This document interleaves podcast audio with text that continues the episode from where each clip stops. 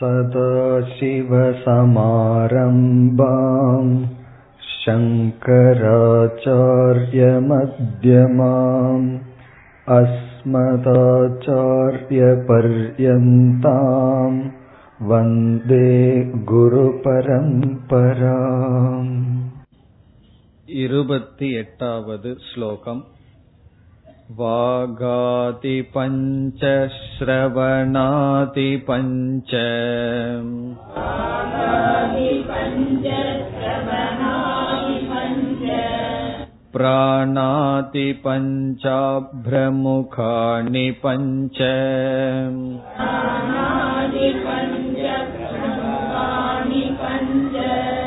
बुद्ध्याद्यविद्यापि च कामकर्मणि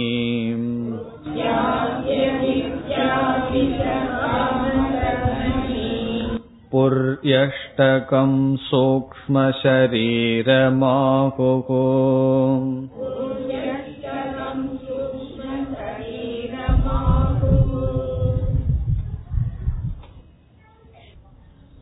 ஏழு கேள்வியானது கேட்கப்பட்டது. அந்த கேள்விக்கு பதிலானது ஆரம்பிக்கவும் பட்டது. பந்தம் என்பது என்ன? பந்தம் எவ்விதம் வந்தது? இதன் இருப்பு எவ்விதம்? பந்தத்திலிருந்து எப்படி விடுபடுதல்? அனாத்மா என்பது என்ன? யார் இந்த பரமாத்மா? ஆத்ம அனாத்மாவினுடைய வேறுபாடு விவேகம் என்றால் என்ன? இவைகளெல்லாம் கேள்விகள். இதில் நாம் சென்ற வகுப்பில் ஒரு கேள்விக்கு பதிலை ஆரம்பித்தோம். அனாத்மா என்றால் என்ன? என்ற கேள்விக்கு முதலில் பதில் வருகிறது. இருபத்தி ஏழாவது ஸ்லோகத்தில் இது ஆரம்பிக்கின்றது. அனாத்மா என்றால் ஆத்மா அல்லாதது அனாத்மா. ஆத்மாவை தவிர அனைத்தும் அனாத்மா என்று சொல்லப்படுகின்றது. இருப்பினும் இங்கு ஆசிரியர் ஜீவனுடைய உடலை அனாத்மாவாக இங்கு அறிமுகப்படுத்துகின்றார். அத்துடன் இந்த உலகத்தையும் நாம் சேர்த்து புரிந்து கொள்ள வேண்டும். அதில் ஒவ்வொரு ஜீவனுக்கும் மூன்று விதமான உடல் இருக்கின்றதாக சாஸ்திரம் கூறுகின்றது. நாம் சென்ற வகுப்புகளில் ஸ்தூல சரீரம் நாம் அனுபவிக்கின்ற இந்த உடலை பற்றி பார்த்தோம். பிறகு இரண்டாவதாக சூக்ம சரீரத்தை பார்க்க ஆரம்பித்தோம். அதில் பொதுவாக பத்தொன்பது அங்கங்கள் சேர்ந்தது சூக்ம சரீரம் என்று சொல்லப்படும். நாம் சென்ற வகுப்பில் அந்த பத்தொன்பது அங்கங்களையும் பார்த்து முடித்தோம். அவைகள் ஐந்து ஞானேந்திரியங்கள் மெய்வாய் கண் மூக்கு செவி என்கின்ற அறிவை கொடுக்கின்ற ஐந்து ஞானேந்திரியங்கள் செயல்படுகின்ற செயல்பட உதவி செய்கின்ற ஐந்து கர்மேந்திரியங்கள் கைகள் கால்கள் முதலிய ஐந்து கர்மேந்திரியங்கள் பிறகு ஐந்து விதமான பிராண சக்தி இவைகளையெல்லாம் சென்ற வகுப்பில் பார்த்தோம். பிராணன் அபானன் சமான வியான உதானன் என்ற பிறகு நான்கு விதமான அந்த கரணம். அந்த கரணம் என்றால் மனம். அந்த மனதை நான்காக பிரித்து பார்த்தோம். மனம் புத்தி சித்தம் அகங்காரம். இந்த பத்தொன்பதும் சேர்ந்து சூக்ம சரீரம் என்று சொல்லப்படும். ஆனால் இந்த இடத்தில் ஆசிரியர் வேறு சிலதையும் சேர்த்து சூக்ம சரீரத்துடன் கூறுகின்றார். இந்த பத்தொன்பதும் அடங்குகின்றது. பிறகு சூக்ம சரீரத்திற்குள் இருக்கின்ற சில தன்மைகள் சில செயல்கள் இவைகளையெல்லாம் சேர்த்து சூக்ம சரீரமாக இங்கு பேசுகின்றார். அதை இப்பொழுது பார்க்க வேண்டும். இருபத்தி எட்டாவது ஸ்லோகத்திற்குள் இப்பொழுது நாம் செல்லலாம். வாகாதி பஞ்ச. பஞ்ச என்றால் ஐந்து வாகாதி என்றால் வாக் முதலிய ஐந்து. வாக் என்றால் பேசுதல். முதலிய ஐந்து என்பது இங்கு கர்மேந்திரியத்தை குறிக்கின்றது. பேசுதல் பிறகு கை செயல்படுதல் கையில் செயல்படுதல் நடத்தல் முதலிய ஐந்து கர்மேந்திரியங்களை குறிக்கப்படுகின்றது. வாகாதி பஞ்ச ஐந்து கர்மேந்திரியங்கள். பிறகு சிரவணாதி பஞ்ச. கேட்டல் பார்த்தல் சுவைத்தல் முதலிய ஐந்து ஞானேந்திரியங்கள். சிரவணாதி பஞ்ச என்பது ஐந்து ஞானேந்திரியங்களை குறிக்கின்றது. பிறகு இரண்டாவது வரைக்கும் வந்தால் பிராணாதி பஞ்ச. பிராணன் என்பது வெளியே விடுகின்ற காற்று உள்ளே எடுக்கின்ற காற்று உடலுக்குள் இரத்தத்தை எடுத்துச் செல்ல எல்லா இடத்திற்கும் எடுத்துச் செல்ல பயன்படும் காற்று. இவ்விதமான ஐந்து விதமான பிராணசக்தி பிராணாதி பஞ்ச. இவைகளையெல்லாம் நாம் சென்ற வகுப்பில் பார்த்துள்ளோம். பிராணாதி பஞ்ச. இத்துடன் பதினைந்து ஆகின்றது. ஐந்து கர்மேந்திரியங்கள் ஐந்து ஞானேந்திரியங்கள் ஐந்து விதமான பிராணசக்தி. பிறகு இங்கு ஆசிரியர் வேறு ஒன்றையும் கூறுகின்றார். அப்ரமுகாணி பஞ்ச. இங்கு அப்ரம் என்றால் ஆகாசம் ஆகாசம் முதலிய ஐந்து பூதங்கள்.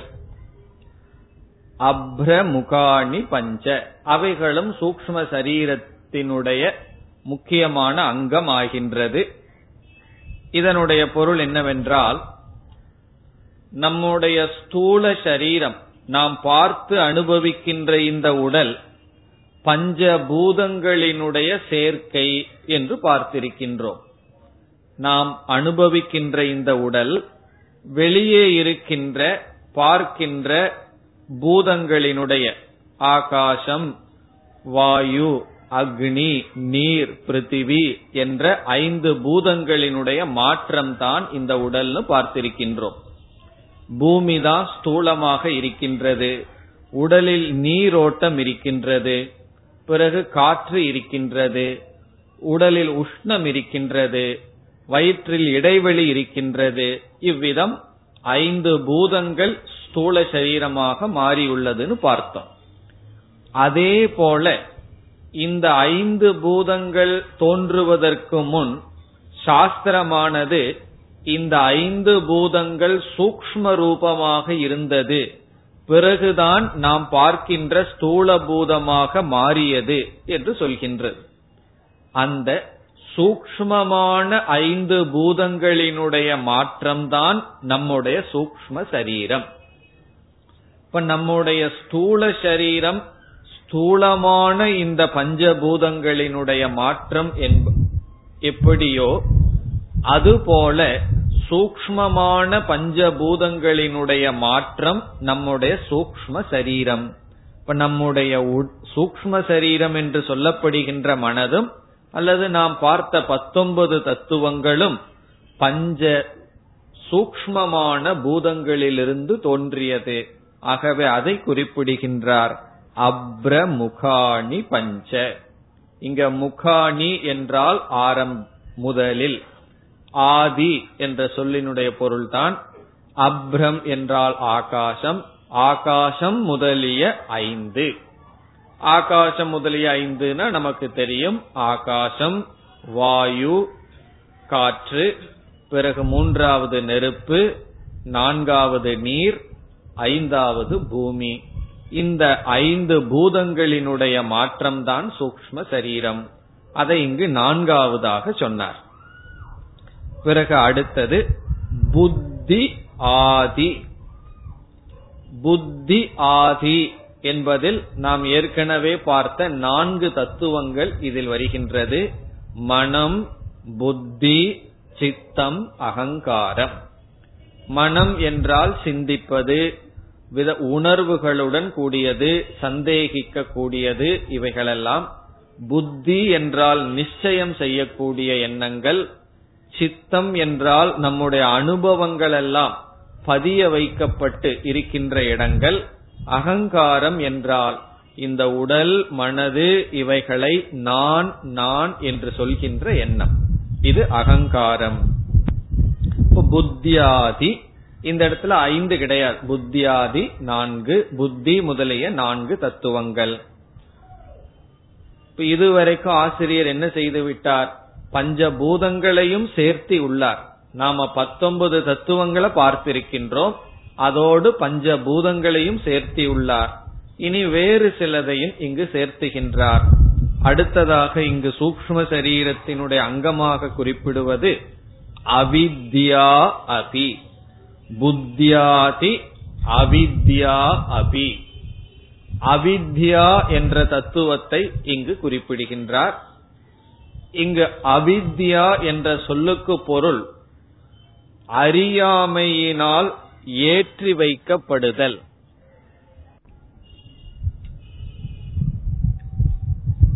இங்கு அவித்யா என்ற சொல்லுக்கு பொருள் அத்தியாசம் என்பது. அத்தியாசம் என்றால் ஏற்றி வைத்தல். உதாரணமாக கயிற்றை நாம் பார்க்கின்றோம் மாலை பொழுதில் சரியாக பார்க்க முடியவில்லை. அப்பொழுது நாம் கயிற்றில் பாம்பை பார்த்தால் அவ்விதம் பாம்பை பார்ப்பதற்கு அத்தியாசம் என்று ஏற்றி வைத்தல் என்பது பொருள்.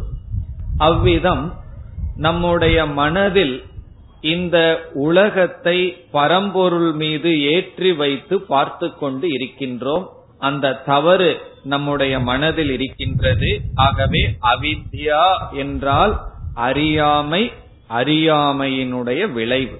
பொதுவா அவித்யாங்கிற சொல்லுக்கு அறியாமை என்பது பொருள். பிறகு அறியாமையினுடைய விளைவு என்ன? ஆரோபம் அல்லது அத்தியாசம். இங்கு அவித்யா என்ற சொல்லில் அத்தியாசம் குறிப்பிடப்படுகின்றது. அறியாமையினுடைய விளைவு குறிப்பிடப்படுகிறது. பிறகு ஏன் அறியாமையை குறிப்பிடவில்லை என்றால் அது காரண சரீரத்தில் வர இருக்கின்றது. நாம் அடுத்த ஒரு சரீரத்தை பார்க்க போகிறோம். அங்கு அவித்யா அதாவது அறியாமை இருக்கும். சூக்ம சரீரத்தில் அறியாமையினுடைய விளைவு இருக்கின்றது. அறியாமையினுடைய விளைவு என்ன? ஆரோபம். ஆரோபம் என்றால் ஏற்றி வைத்தல்.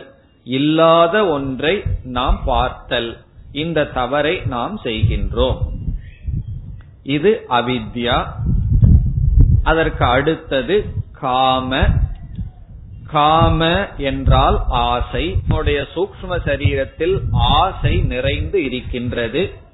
இந்த உலகத்தை முதலில் இந்த உலகமானது சுகத்துக்கு காரணம் என்று ஏற்றி வைத்து விட்டோம். பிறகு அந்த பொருள்களெல்லாம் வேண்டும் என்ற ஆசை வந்து விடுகிறது. ஒரு பொருள் என்னை திருப்திப்படுத்தும் என்ற அத்தியாசம் முதலில் நடைபெறுகிறது. அதற்கு பிறகு என்ன? அந்த பொருள் என்னை நிறைவுபடுத்தும் என்ற எண்ணத்திலிருந்து அந்த பொருள் மீது ஆசையானது உருவாகின்றது. அது காம. பிறகு அடுத்தது என்ன? ஆசை வந்துவிட்டால் ஒருவன் அமர்ந்திருக்க முடியுமா? செயல்படாமல் இருக்க முடியுமா என்றால் இல்லை. ஆசையினுடைய விளைவு செயல். அதை அடுத்ததாக கூறுகின்றார் கர்ம. கர்ம என்றால் பிரவருத்தி இந்த சூக்ம சரீரம் செயலில் ஈடுபடுகின்றது. ஆசையை தொடர்ந்து செயலில் ஈடுபடுகிறது. இங்கு கர்ம என்றால் தர்மா தர்ம பிரவருத்தி தர்மத்திலும் அதர்மத்திலும் நாம் பிரவருத்தி செய்தல். காம கர்மணி என்றால் தர்ம அதர்ம விஷயத்தில் செயல்படுதல். அப்படி செயல்பட காரணமாக இருக்கின்ற ஆசை. பிறகு கடைசி வரிக்கு வருகின்றோம். புரி அஷ்டகம் சூக்ம சரீரம் ஆகுகு. இந்த இடத்தில் ஆசிரியர் எட்டு தத்துவங்களை அறிமுகப்படுத்தியுள்ளார். இந்த எட்டு தத்துவங்களும் சேர்ந்து சூக்ம சரீரம் என்று சொல்கிறார். இங்கு எட்டு எப்படி எண்ணிக்கொள்ள வேண்டும் என்றால் வாகாதி பஞ்ச என்பதை முதலாவதாகவும் ஐந்து கர்மேந்திரியங்கள் முதல் சொல்லப்பட்ட தத்துவம் பிறகு சிரவணாதி பஞ்ச என்று ஐந்து ஞானேந்திரியங்கள் இரண்டாவதாக சொல்லப்பட்ட தத்துவம் ஐந்து விதமான பிராணன் என்பது மூன்றாவதாக கூறிய தத்துவம். பிறகு ஐந்து விதமான பூதங்கள் என்பது நான்காவதான நான்காவதாக கூறிய தத்துவம். புத்தி முதலியவைகள் என்று ஐந்தாவதாக கூறிய தத்துவம். அவித்யா என்பது ஆறாவதாக பிறகு காம என்பது ஏழாவது தத்துவம். கர்ம செயல் என்பது எட்டு. இவ்விதம் இந்த எட்டு இங்கு சொல்லப்பட்டுள்ள தத்துவங்களினுடைய குவியல்தான் சூக்ம சரீரம் என்று சொல்கின்றார். புரி அஷ்டகம். அஷ்டகம்னா எட்டு. புரி என்றால் இங்கு எட்டினுடைய சேர்க்கை. சூக்ம சரீரம் ஆகுகு. ஆகுகு என்றால் கூறுகிறார்கள். இதை சூக்ம சரீரம் என்று கூறுகிறார்கள். முதலில் அனாத்மா என்றால் என்ன என்ற கேள்விக்கு ஸ்தூல சரீரம் அனாத்மா என்றும் இந்த ஸ்தூல சரீரத்தை பற்றி சில கருத்துக்கள் பார்த்தோம். பிறகு இருபத்தி எட்டாவது ஸ்லோகத்தில் சூக்ம சரீரத்தினுடைய அவயவங்களை பற்றி பார்த்தோம். இனி அடுத்த இரண்டு ஸ்லோகங்களிலும் சூக்ம சரீரத்தை பற்றியே விளக்கத்தை ஆசிரியர் கூறுகின்றார். மேலும் சில கருத்துக்கள் நம்முடைய மனதை பற்றி அல்லது சூக்ம சரீரத்தை பற்றி கூறுகிறார். இதெல்லாம் நமக்கு அப்பாற்பட்ட விஷயம் அல்ல நம்முடைய உடலை பற்றியே ஆசிரியர் பேசி வருகின்றார். பார்த்து அனுபவிக்கின்ற ஸ்தூல சரீரத்தை பேசி முடித்த பிறகு நம்முடைய மனதை பற்றி பேசுகிறார். ஏதோ புதிய வார்த்தையா இருக்கே சூக்ம சரீரம் புரியவில்லை என்று நினைக்க வேண்டாம். நம்முடைய மனதைத்தான் சூக்ம சரீரம் என்று சொல்கிறார். பிறகு பார்க்கும் சக்தி கேட்கும் சக்தி நடக்கும் சக்தி இவைகளெல்லாம் சூக்மமாக இருக்கின்றது. இவைகளை நேரடியாக நாம் பார்க்க முடியாது. இந்த சக்திகளெல்லாம் சூக்ம சரீரத்தினுடைய அங்கங்களாக இருக்கின்றது. ஒருவருடைய காதை பார்த்து அவருடைய காது கேட்குமா இல்லையான்னு சொல்ல முடியாது. காது கண்ணுக்கு தெரிகின்றது கேட்கும் சக்தி நமக்கு கண்ணுக்கு தெரியாது. ஒருவருடைய கைய பார்த்து அது நல்லா வேலை செய்யுமா காலை பார்த்து நல்லா வேலை செய்யுமான்னு சொல்ல முடியாது. இவ்விதம் சூக்மமாக இருத்தல் என்றால் கண்ணுக்கு தெரியாத இந்த சக்தி. அதே போல பிராண சக்தி மனம் சித்தம் புத்தி அகங்காரம் இவைகளெல்லாம் கண்ணுக்கு தெரியாமல் ஆனால் நம்முடைய உடலாக சூக்ம சரீரமாக அமைந்துள்ளது. இனி அடுத்த இரண்டு ஸ்லோகங்களிலும் சூக்ம சரீரத்தை பற்றிய விளக்கம் ஆசிரியர் மேலும் கூறுகின்றார் இருபத்தி ஒன்பதாவது ஸ்லோகத்தை இப்பொழுது படிப்போம் இதம் शरीरं शृणु सूक्ष्मसंज्ञितम्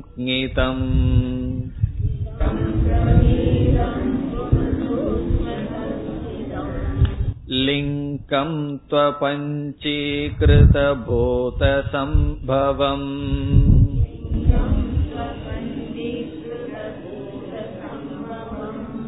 सवासनं कर्मफलानुभावकम्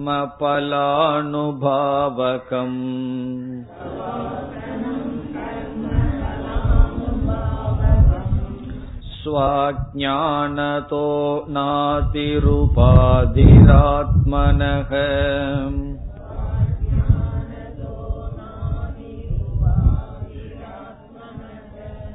स्वप्नो भवत्यस्य विभक्त्यवस्था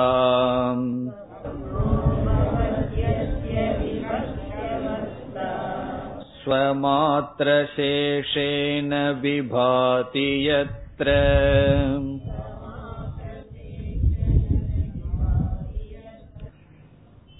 இங்கு நம்முடைய சூக்ம சரீரத்தை பற்றிய மேலும் சில விளக்கங்கள் இதம் ஷரீரம் ஸ்ருணு சூக்ம சங்கீதம் முதலில் சொல்கின்றார் இதம் சரீரம் இந்த உடல். எப்படி நம்முடைய ஸ்தூல சரீரத்தை உடலை உடல்னு சொல்றோமோ அதே போல நம்முடைய மனதும் ஒரு விதமான உடல். ஸ்தூல உடலுக்கு நோய்கள் வரும் ஆரோக்கியமாக எப்படி இருக்குமோ அதே போல நம்முடைய மனசுக்கு நோய் இருக்கு. நம்முடைய மனசுக்கு ஆரோக்கியம் இருக்கு. அதனாலதான மன நல காப்பகம் நல்லா இருக்கு. நம்மளுடைய மனது நோய்வாய்ப்படலாம். நம்மளுடைய மனதும் ஆரோக்கியமா இருக்கலாம். எப்பொழுதும் பயந்து கொண்டும் பொறாமைப்பட்டு கொண்டு இருக்கிற மனதெல்லாம் என்னன்னா நோய்வாய்ப்பட்ட மனம். உறுதியாக நல்ல குணங்களுடன் இருக்கின்ற மனம் ஆரோக்கியமான நல்ல மனம். காரணம் என்ன? இதுவும் உடல் அதுவும் ஒரு உடல். அதனால சொல்றார் இதம் சரீரம் இந்த உடல் ஸ்ருணு. இந்த உடலை பற்றி கேள் என்று ஆசிரியர் சிஷ்யனை பார்த்து சொல்கின்றார். ஸ்ருணு என்றால் இதை கவனமாக கேள். இதற்கு என்ன பெயர்? சூக்ஷ்ம சங்கீதம் சூக்ஷ்மம் என்றால் சூக்ஷ்மம். மிகவும் சூக்ஷ்மமானது. அது நமக்கு தெரிந்த வார்த்தை தான் நுண்ணியது. நேரடியாக பார்க்க முடியாது ஆனால் அனுபவிக்கலாம். சங்கீதம் என்றால் பெயரை உடையது. சூக்ஷ்மம் சூக்ஷ்ம சரீரம் என்ற பெயரை உடையது. நம்மளுடைய ஸ்தூல தேகத்துக்கு ஸ்தூல சரீரம் ஸ்தூலன்னா பார்த்து அனுபவிக்க கூடிய இந்த உடல். சூக்ம சரீரத்துக்கு இவர் கொடுக்கிற முதல் லட்சணம் என்ன? இது சூக்ம சரீரம்ங்கிற பெயருடன் கூடியது. இது முதல் கருத்து. இனி அடுத்த கருத்து சூக்மத்தை பத்தி இரண்டாவது வரியில் லிங்கம். லிங்கம் என்பது சூக்ம சரீரத்திற்கு இனி ஒரு பெயர். அதனால சூக்ம சரீரம்னு சொல்லலாம் அல்லது லிங்க சரீரம் என்றும் சொல்லப்படுகிறது. சூக்ம சரீரம்ங்கிறது ஒரு பெயர் இனி ஒரு பெயர் லிங்க சரீரம். சமஸ்கிருதத்தில் லிங்கம் என்ற சொல்லுக்கு பொருள் அடையாளம். லிங்கம் என்றால் அடையாளம் என்பது பொருள். இப்போ ஒருவருடைய வீட்டுக்கு நாம செல்ல விரும்புகின்றோம். அவர் கேட்கின்றார் உங்க வீட்டுக்கு வர்றதுக்கு ஏதாவது ஒரு அடையாளம் சொல்லுங்க. அதை வைத்துக்கொண்டு உங்களுடைய வீட்டை நான் அடைய முடியும் சொல்லுவார். அப்படி அந்த அடையாளத்திற்கு பெயர் லிங்கம். அதனாலதான் சிவலிங்கம்னு சொல்றோம். அந்த லிங்கம் என்ன செய்கின்றது? எதற்கு அடையாளமாக இருக்கின்றது?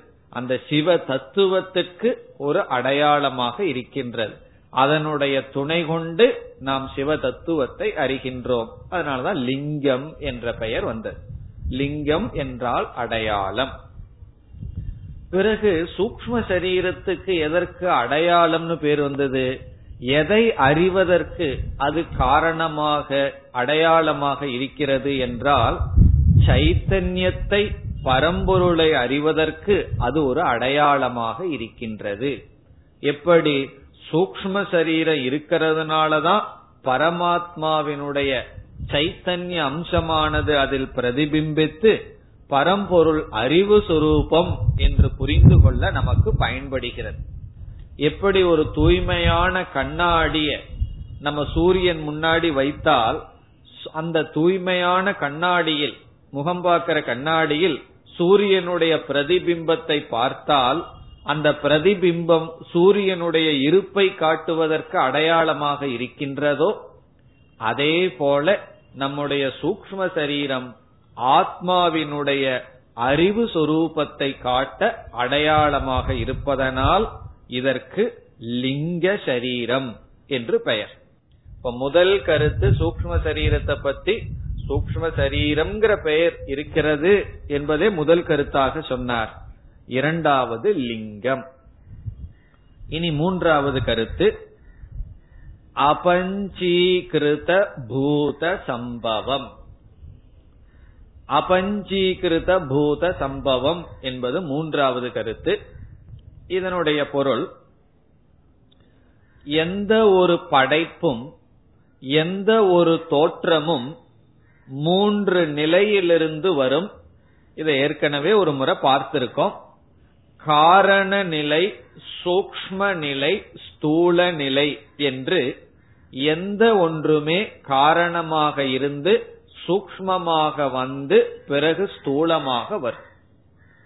இப்போ ஒருவர் வந்து ஒரு ஓவியத்தை வரைகின்றார் என்று வைத்துக் கொள்வோம் அப்படி வரைவதற்கான காரணம் சம்ஸ்காரம் ஆசை எல்லாம் அவருக்குள்ள இருக்கு.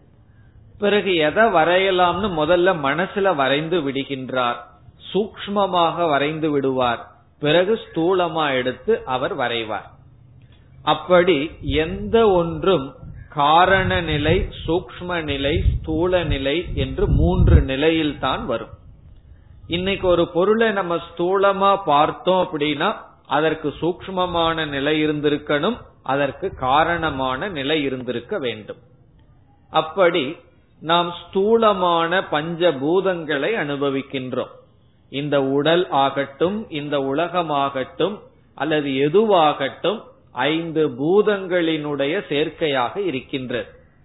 இந்த ஐந்து பூதங்கள் ஸ்தூலமாக இருக்கின்றது என்றால் இவைகள் இந்த ஸ்தூலமாவதற்கு முன் சூக்மமாக இருந்திருக்க வேண்டும். ஆகவே இந்த ஐந்து ஸ்தூலமான பூதங்களுக்கு முன் இருந்த நிலைக்கு சூக்மமான பஞ்சபூதங்கள். அல்லது இனியொரு பெயர் அபஞ்சீகிருத பஞ்சபூதம். அபஞ்சீகிருத பஞ்சபூதம் என்றால் சூக்மமான பஞ்சபூதங்கள். அவைகளிடத்தில் இது ஆகாசம் இது வாயு என்று பிரித்து பார்க்க முடியாத நிலையில் அந்த நிலை சூக்மமான பஞ்சபூதம். அந்த சூக்மமான பஞ்சபூதத்திலிருந்து சூக்ம சரீரங்கள் தோன்றின. ஸ்தூலமான பஞ்சபூதத்திலிருந்து ஸ்தூல சரீரம் தோன்றியது. அந்த சூக்மமான பஞ்சபூதத்துக்கு தான் அபஞ்சீகிருத பஞ்ச பூதங்கள் என்று பொருள் என்று பெயர். அதைத்தான் ஆசிரியர் கூறுகிறார். அபஞ்சீகிருத பூத சம்பவம். சம்பவம்னா தோன்றியது பஞ்சீகரணம் ஆகாத அதாவது ஸ்தூலமான பூதங்கள் கலந்து சூக்மமா சூக்மமான பூதங்கள் கலந்து ஸ்தூலமான பூதங்கள் ஆவதற்கு முன் கலக்காத பஞ்சபூதங்களில் இருந்து தோன்றியது. இப்ப சுருக்கமா என்ன புரிந்து கொள்ளலாம்? இந்த பஞ்சபூதங்களை போல சூக்மமான பஞ்சபூதங்கள் இருந்தது. அந்த பூதங்களிலிருந்து தோன்றியதுதான் சூக்ம சரீரம். அந்த பூதங்களுடைய மாற்றம் தான் ஸ்தூலமான இந்த பஞ்சபூதம் என்று புரிந்து கொள்ளலாம். இப்ப அபஞ்சீகிருத பூத சம்பவம். இனி அடுத்த நான்காவது கருத்து சவாசனம். நமக்கு ஒரு வார்த்தை தெரிந்திருக்கும் வாசனை வாசனா என்ற வார்த்தை. வாசனைன்னு சொன்னா மூக்குல நுகர்றது வாசனைன்னு தெரிஞ்சு வச்சிருக்கோம். சாஸ்திரத்துல வாசனைங்கிறதுக்கு இனி ஒரு அர்த்தம் இருக்கின்றது. அது என்னவென்றால் நம்முடைய மனதில் பதிந்த பதிவுகள். இதற்கெல்லாம் வாசனைன்னு பேர். இப்போ ஒவ்வொரு குழந்தைகளும் ஒவ்வொரு விதமான துறையில் செல்கிறது. ஒவ்வொரு மனிதர்களும் ஒவ்வொரு விதமா வாழ்க்கையை வாழ்கிறார்கள். அதற்கெல்லாம் காரணம் என்னன்னு சொன்னா மனதில் பதிந்த பதிவுகள் சம்ஸ்காரங்கள். அதான் வாசனைன்னு சொல்றது. அவனுக்கு விளையாட்டுல விருப்பம் இருக்கு இவனுக்கு படிக்கிறதுல விருப்பம் இருக்கு இவனுக்கு வெளியில் தொழில்ல விருப்பம் இருக்குன்னு விதவிதமான டெண்டன்சின்னு சொல்லுவோம். விதவிதமான செயல்கள் வருகின்றது. அதற்கு காரணம் என்ன? பல ஜென்மங்களாக வாழ்ந்து வந்த சம்ஸ்காரங்கள் பதிவுகள். அந்த பதிவுகள் எல்லாம் எங்க இருக்கும்னா நம்முடைய சூக்ம சரீரத்தில் இருக்கின்றது. வாசனைகளுடன் கூடியது சூக்ம சரீரம். வாசனம் என்றால் வாசனைகளுடன் கூடியது. அதாவது ஒவ்வொரு மனிதர்களுடைய மனதிலும் சம்ஸ்காரங்கள் இருக்கின்றது. விதவிதமான அனுபவித்த அனுபவத்தினுடைய பதிவுகள் இருக்கின்றது. அந்த பதிவுகளுடன் கூடியதுதான் சூக்ம சரீரம். அது வந்து நான்காவதாக சொன்னார். இப்ப வாசனைன்னு சொன்னா நாம எத்தனையோ பிறவிகள்ல வாழ்ந்த வாழ்க்கையினுடைய பதிவுகள் அந்த பதிவுகளுடன் கூடியது சூக்ம சரீரம். இனி அடுத்தது கர்ம பல அனுபாவகம்.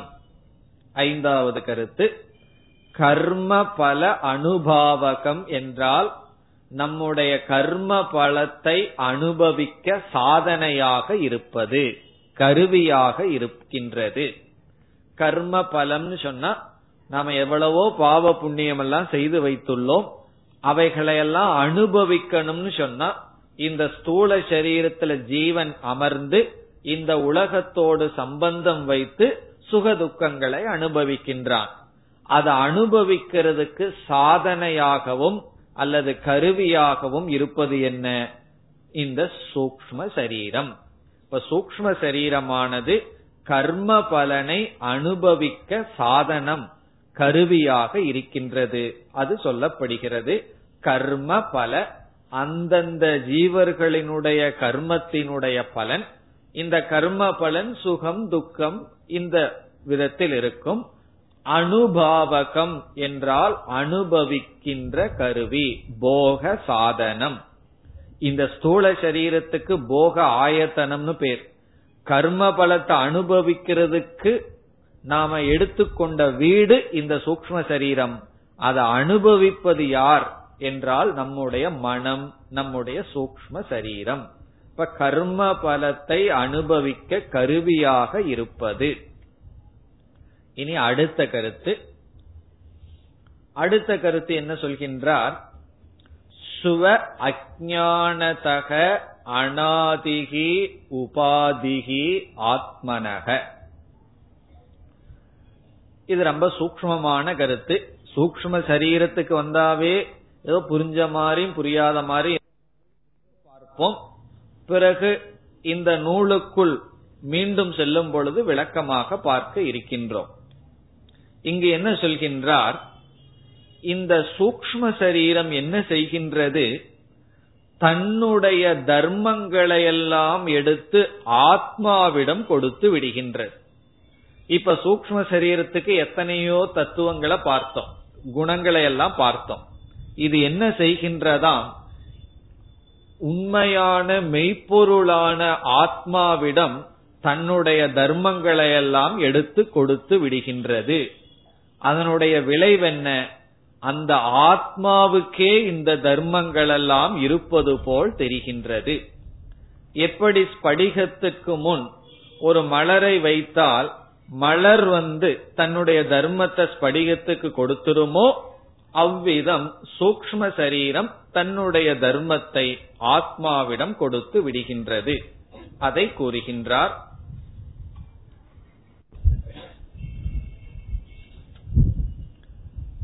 ஐந்தாவது கருத்தாக ஆசிரியர் இங்கு கூறுவது சூக்ம சரீரமானது தன்னுடைய தர்மங்களை ஆத்மாவிடம் ஏற்றி வைத்துக் கொண்டு இருக்கின்றது.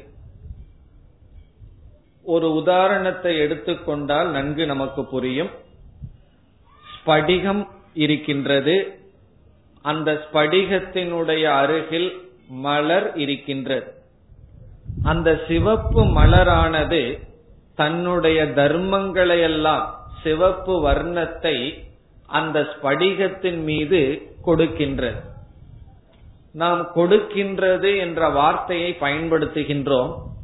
ஆனால் உண்மையில் கொடுத்து விட்டதா என்றால் கிடையாது. அந்த ஸ்படிகத்தில் இருப்பது போன்ற ஒரு காட்சியை உருவாக்குகின்றது. அப்படி எந்த ஒன்று தன்னுடைய தர்மங்களை குணங்களை பொய்யாக இனியொன்றிடம் இருப்பது போல் காட்டுகின்றதோ அதற்கு சமஸ்கிருதத்தில் உபாதி என்று சொல்லப்படுகிறது. உபாதி என்றால் தன்னுடைய குணங்களை பொய்யாக எடுத்து வேறொன்றுக்கு கொடுக்கின்ற கொடுப்பது. அவ்விதம் சூக்ம சரீரமானது ஆத்மாவுக்கு உபாதியாக இருக்கிறது என்று ஆசிரியர் கூறுகிறார். இப்ப இங்க சொல்லப்படுகின்ற ஆறாவது கருத்து என்னவென்றால் சூக்ம சரீரம் ஆத்மாவுக்கு உபாதி. இதனுடைய பொருள் என்ன? ஆத்ம தத்துவத்திடம் சூக்ம சரீரமானது தன்னுடைய தர்மங்களை எல்லாம் எடுத்து கொடுத்து கொண்டு இருக்கின்றது. அப்பொழுது ஆத்மாவே செயல்படுவது போல் ஆத்மாவுக்கு வாசனை இருப்பது போல் ஆத்மா பார்ப்பது போல் கேட்பது போல் நடப்பது போல் நமக்கு தெரிகின்றது அல்லது நினைத்து வருகின்றோம். இதை இப்பொழுது ஸ்லோகத்தில் பார்க்கலாம். சுப அஜானதக என்பதை விட்டுவிட்டு அனாதிகி என்ற சொல்லையும் விட்டுவிடுவோம். உபாதிகி ஆத்மனக. ஆத்மனக என்றால் பரமாத்மாவுக்கு உபாதிகி உபாதியாக செயல்பட்டு வருகின்றது. இப்ப பரமாத்மாவுக்கு உபாதியாக செயல்படுகிறது என்பதனுடைய பொருள் ஆத்மாவிடத்தில் தன்னுடைய தர்மங்களை ஏற்றி வைத்துக் கொண்டு இருக்கின்றது. பிறகு எவ்வளவு காலம் இப்படி இருக்கின்றது? அனாதிகி இதற்கு காலத்தையே நாம் சொல்ல முடியாது. தொன்று தொட்டு இவ்விதம் இருந்து வருகின்றது. என்னைக்கு சூக்ம சரீரம் உருவாச்சோ அன்றிலிருந்து சூக்ம சரீரம் என்ன செய்கின்றது? தன்னுடைய தர்மங்களை எல்லாம் ஏற்றி வைத்துக் கொண்டு இருக்கின்றது. இனி அடுத்த கேள்வி ஏன் இந்த காரியம் நடைபெறுகின்றது என்றால் அறியாமையினால் என்று சொல்கின்றார். சுவ அஜானதக சுவ அஜானதக என்றால் அறியாமையினால் இவ்விதம் நடைபெற்று வருகின்றது. அஜானம் என்ற காரணத்தினால் சூக்ம சரீரமானது ஆத்மாவுக்கு உபாதியாக இருக்கின்றது. இனி அடுத்த கருத்துக்கு வருகின்றோம். ஏழாவது கருத்து என்ன சொல்கின்றார்? இந்த சூக்ம சரீரத்தில் நாம் அபிமானத்தை வைக்கும் பொழுது நமக்கு ஒரு விதமான அனுபவம் தோன்றுகிறது. இப்ப ஸ்தூல சரீரத்தில் அபிமானத்தை வைக்கும் பொழுது நாம் நமக்கு தோன்றுகின்ற அனுபவம் ஜாகிரத அவஸ்தை. இப்பொழுது பார்த்து அனுபவித்துக் கொண்டிருக்கின்ற நிலை. இந்த ஸ்தூல சரீரத்துல அபிமானத்தை விட்டுட்டு வெறும் சூக்ம சரீரத்துல மட்டும் நமக்கு அபிமானம் வரும் பொழுது தோன்றுகின்ற அவஸ்தை சொப்பன அவஸ்தை கனவு நிலை நமக்கு தோன்றுகிறது. இப்ப நாம் உறங்கிவிட்டோம். உறங்கிய நாம் திடீரென்று கனவை காண்கின்றோம். அப்பொழுது என்ன நடக்கிறது என்றால் நம்முடைய ஸ்தூல உடலில் அபிமானம் இல்லை நம்முடைய அபிமானம் சூக்ம சரீரத்தில் மட்டும் இருக்கின்றது. அதனால் தான் சூக்ம சரீரத்தில் பதிந்த வாசனைகளினுடைய துணை கொண்டு நாம் என்ன செய்கின்றோம்? நம்முடைய மனதையே ஒரு உலகமாக உருவாக்கி கனவை கண்டு வருகின்றோம். ஆகவே இங்கு என்ன சொல்கின்றார்? ஒரு ஜீவனுக்கு ஸ்தூல சரீரத்தில் அபிமானத்தை விட்டு சூக்ம சரீரத்தில் மட்டும் அபிமானத்தை வைத்தால் அவனுக்கு கிடைக்கின்ற அனுபவம் கனவு நிலை. நம்ம மனதுல மட்டும் அபிமானம் வச்சு இந்த உடலை மறந்துட்டோம் அப்படின்னா நமக்கு கனவு நிலை வரும். இது வந்து தூக்கத்துலதான் வரணும்னு இல்லை. நம்ம வீட்டுல அமர்ந்திருக்கின்றோம். கண்ணை மூடி உட்கார்ந்து ஏதாவது ஒன்றை சிந்திச்சு சங்கல்பம் செய்து கொண்டு இருக்கின்றோம். அல்லது எதையாவது ஒன்றை கற்பனை செய்கின்றோம். இந்த வெளி உலகத்தை பார்க்கல ஸ்தூல சரீரத்தில் அபிமானம் இல்லைன்னு சொன்னா அதுவும் ஒரு விதமான கனவு நிலைதான். அந்த நிலை சூக்ம சரீரத்தில் மட்டும் அபிமானம் வைப்பதனால் வருகின்றது என்று கூறுகின்றார். அடுத்த கருத்து சொப்பனக பவதி அஸ்ய விபக்தி அவஸ்தா. சொப்பனக சொப்பன அவஸ்தா இந்த சூக்ம சரீரத்துக்கு இருக்கின்றது என்று சொல்கிறார். விபக்தி அவஸ்தா என்றால் வேறு விதமான தனித்த அவஸ்தை என்று பொருள். ஏற்கனவே நாம ஜாகிரத அவஸ்தைய பார்த்திருக்கின்றோம். ஸ்தூல சரீரத்துல அபிமானம் வைக்கும் பொழுது வருகின்ற அனுபவம் ஜாகிரத அவஸ்தை விபக்தி என்றால் தனிப்பட்ட வேறு விதமான அவஸ்தை. அந்த அவஸ்தையை சொல்றார் சொப்பனக கனவு நிலை என்ற அவஸ்தை அஸ்ய பவதி. அஸ்யன இந்த சூக்ம சரீரத்துக்கு ஏற்படுகிறது. பிறகு அதை கொஞ்சம் விளக்குகின்றார் கடைசி வரியில். எப்படி விளக்குகின்றார் என்றால் இந்த கனவு நிலையானது நாம் அனுபவிக்கும் பொழுது சூக்ம சரீரத்தை தவிர வேறு தத்துவம் இல்லை என்று சொல்கின்றார். வேறு தத்துவம்னா ஸ்தூல சரீரமானது இல்லை என்று சொல்கின்றார். இல்லை என்றால் என்ன பொருள்? அதில் அபிமானம் இல்லை. நம்ம ஆழ்ந்து உறங்கிக் கொண்டிருக்கின்றோம். கனவு வந்து விடுகிறது. அப்பொழுதும் இந்த உடலை பற்றிய அறிவு நமக்கு இல்லை. இல்லையே கனவுல ஒரு உடலை நான் பார்க்கின்றேனே என்றால் அது கனவில் கற்பனை செய்யப்பட்ட உடலே தவிர நாம் பார்த்து அனுபவிக்கின்ற இந்த உடல் அல்ல. அதை தான் கடைசி வரியில் சொல்கின்றார் ஸ்வமாத்திர சேஷேன விபாதி எத்திர. எத்திர என்றால் எந்த கனவு நிலையில் ஸ்வமாத்திர சேஷேன. தான் மட்டும் தனியாக விபாதி விளங்கி வருகிறது. விபாதி என்றால் விளங்குகிறது. ஸ்வமாத்திரம்னா சூக்ம சரீரம். தான் மட்டும் சேஷேன தான் மட்டும் இருந்து கொண்டு விளங்கி வருகின்றது. அப்ப கடைசியா என்ன சொல்கின்றார்? கடைசி என்றால் அவஸ்தை சொப்பன அவஸ்தை என்று ஒன்று வருகிறது. எப்பொழுது? இந்த சூக்ம சரீரத்தில் அபிமானம் வைக்கும் பொழுது என்று நாம் சூக்ம சரீரத்தை பற்றி ஏழு கருத்துக்களை இந்த இருபத்தி ஒன்பதாவது ஸ்லோகத்தில் பார்த்தோம். இப்பொழுது சுருக்கமாக அந்த ஏழு கருத்துக்களை ஞாபகப்படுத்திக் கொள்ளலாம். முதலில் நாம் பார்த்த கருத்து சூக்ம சரீரம் என்ற பெயர் இருக்கின்றது. இப்ப சூக்ம சரீரம் சூக்ம சரீரம்னு சொல்றோம். திடீர்னு நமக்கு சந்தேகம் வந்து விடலாம் சூக்மம்னா என்ன?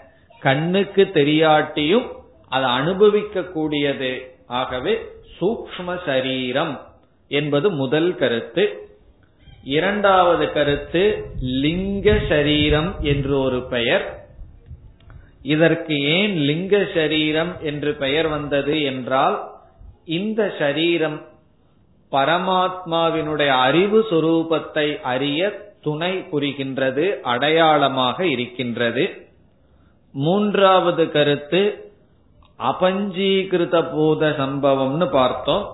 அதாவது சூக்மமான பஞ்சபூதங்களினுடைய சேர்க்கை. எப்படி ஸ்தூலமான பஞ்சபூதங்களினுடைய சேர்க்கை ஸ்தூல சரீரமோ அப்படி சூக்மமான பஞ்சபூதங்களினுடைய சேர்க்கை. நான்காவது கருத்து வாசனைகளுடன் கூடியது.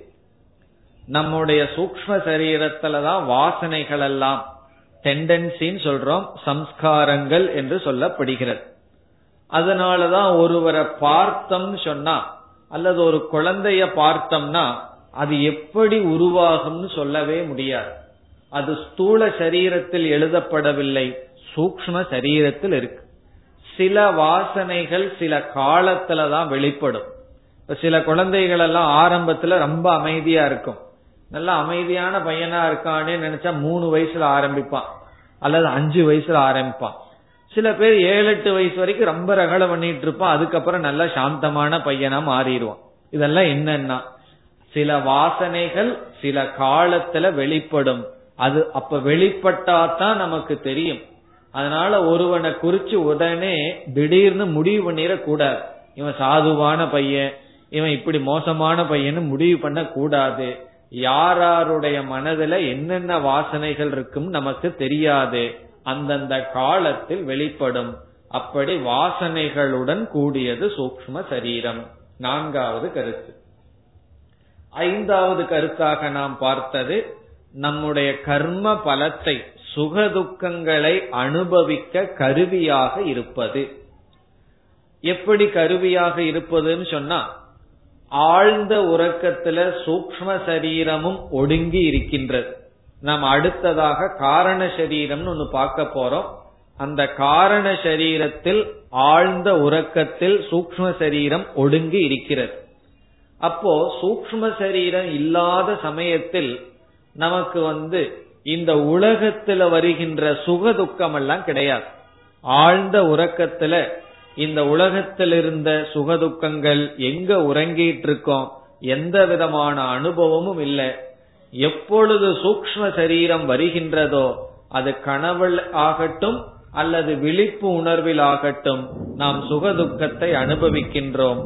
ஆகவே சுகதுக்கத்திற்கு காரணமாக கருவியாக இருப்பது. பிறகு ஆறாவதான கருத்து ஆத்மாவுக்கு உபாதியாக இருப்பது. ஆத்மாவுக்கு உபாதியாக இருப்பது என்பதனுடைய பொருள் தன்னுடைய தர்மங்களையெல்லாம் தன்னுடைய குணங்களையெல்லாம் ஆத்மாவிடம் ஏற்றி வைத்து பிறகு ஆத்மாவே செயல்படுவது போல் ஆத்மா வாசனையுடன் இருப்பது போலெல்லாம் தெரிந்து கொண்டு இருக்கின்றது. பிறகு கடைசியா பார்த்த ஏழாவது கருத்து சூக்ம சரீரமானது கனவு நிலைக்கு காரணமாக இருக்கின்றது. சூக்ம சரீரத்துல மட்டும் அபிமானம் வைக்கும் பொழுது நமக்கு கனவு நிலை வருகின்றது. இதோடு இருபத்தி ஒன்பதாவது ஸ்லோகம் முடிவடைகிறது.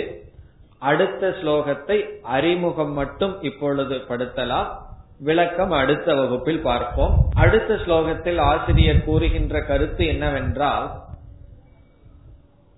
இந்த சூக்ம சரீரமானது ஆத்மாவுக்கு ஒரு கருவி என்று ஏற்கனவே சொன்ன கருத்தை சற்று விளக்கமாக சொல்கின்றார். ஆகவே உண்மையில் ஆத்மாவானது எதோடும் சம்பந்தப்பட்டதல்ல. ஆத்மா அசங்க சொரூபமாக இருக்கின்றது. பிறகு இந்த சூக்ம சரீரம் ஆத்மாவுக்கு வெறும் கருவியாக இருக்கின்றது. எப்படி என்று பார்ப்போம். நாம் வாகனத்தை பயன்படுத்துகின்றோம். அந்த வாகனமானது நமக்கு கருவியாக இருக்கின்றது. பிறகு நாம் வேறு நாம் பயன்படுத்துகின்ற வாகனம் வேறு.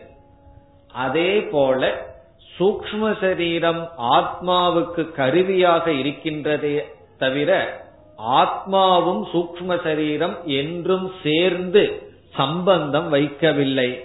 ஆனால் அறியாமையினால் சூக்ம சரீரத்தினுடைய தர்மங்கள் ஆத்மாவிடம் ஏற்றி வைக்கப்படுகின்றது என்ற உதாரணத்தை சொல்கின்றார்.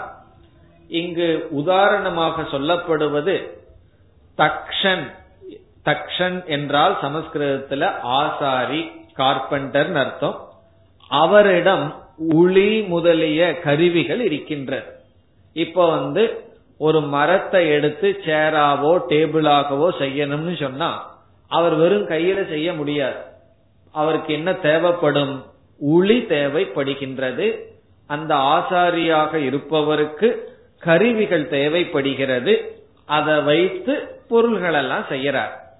ஆனால் அவர் எந்தெந்த ஆயுதங்களை எல்லாம் பயன்படுத்துகிறாரோ அந்த ஆயுதங்கள் வேறு அவர் வேறாக இருக்கின்றார். அந்த உதாரணத்தை சொல்லி ஆசிரியர் என்ன சொல்கின்றார்? சூக்ம சரீரம் எப்படி தக்ஷனிடம் இருக்கின்ற கருவிகளைப் போல ஒளியைப் போல ஆத்மாவிடம் இருக்கின்ற கருவி. இதிலிருந்து என்ன சொல்றார்? ஆத்மா வேறு சூக்ம சரீரம் வேறு. சூக்ம சரீரத்திலிருந்தே ஆத்மா வேறுன்னு சொன்னா பிறகு ஸ்தூல சரீரம் என்ன? ஸ்தூல சரீரத்திடமிருந்தும் ஆத்மா வேறு என்பது பொருள். அதை அடுத்த ஸ்லோகத்தில் சொல்கின்றார். அதற்கு பிறகு காரண சரீரத்திற்கு வருகின்றார். நாம் அடுத்த வகுப்பில் தொடரலாம். ॐ पूर्णमधपूर्णमिधं पूर्णात्पूर्णमुधच्छते पूर्णस्य पूर्णमादाय पूर्णमेवावशिष्यते ॐ शान्ति शान्ति शान्तिः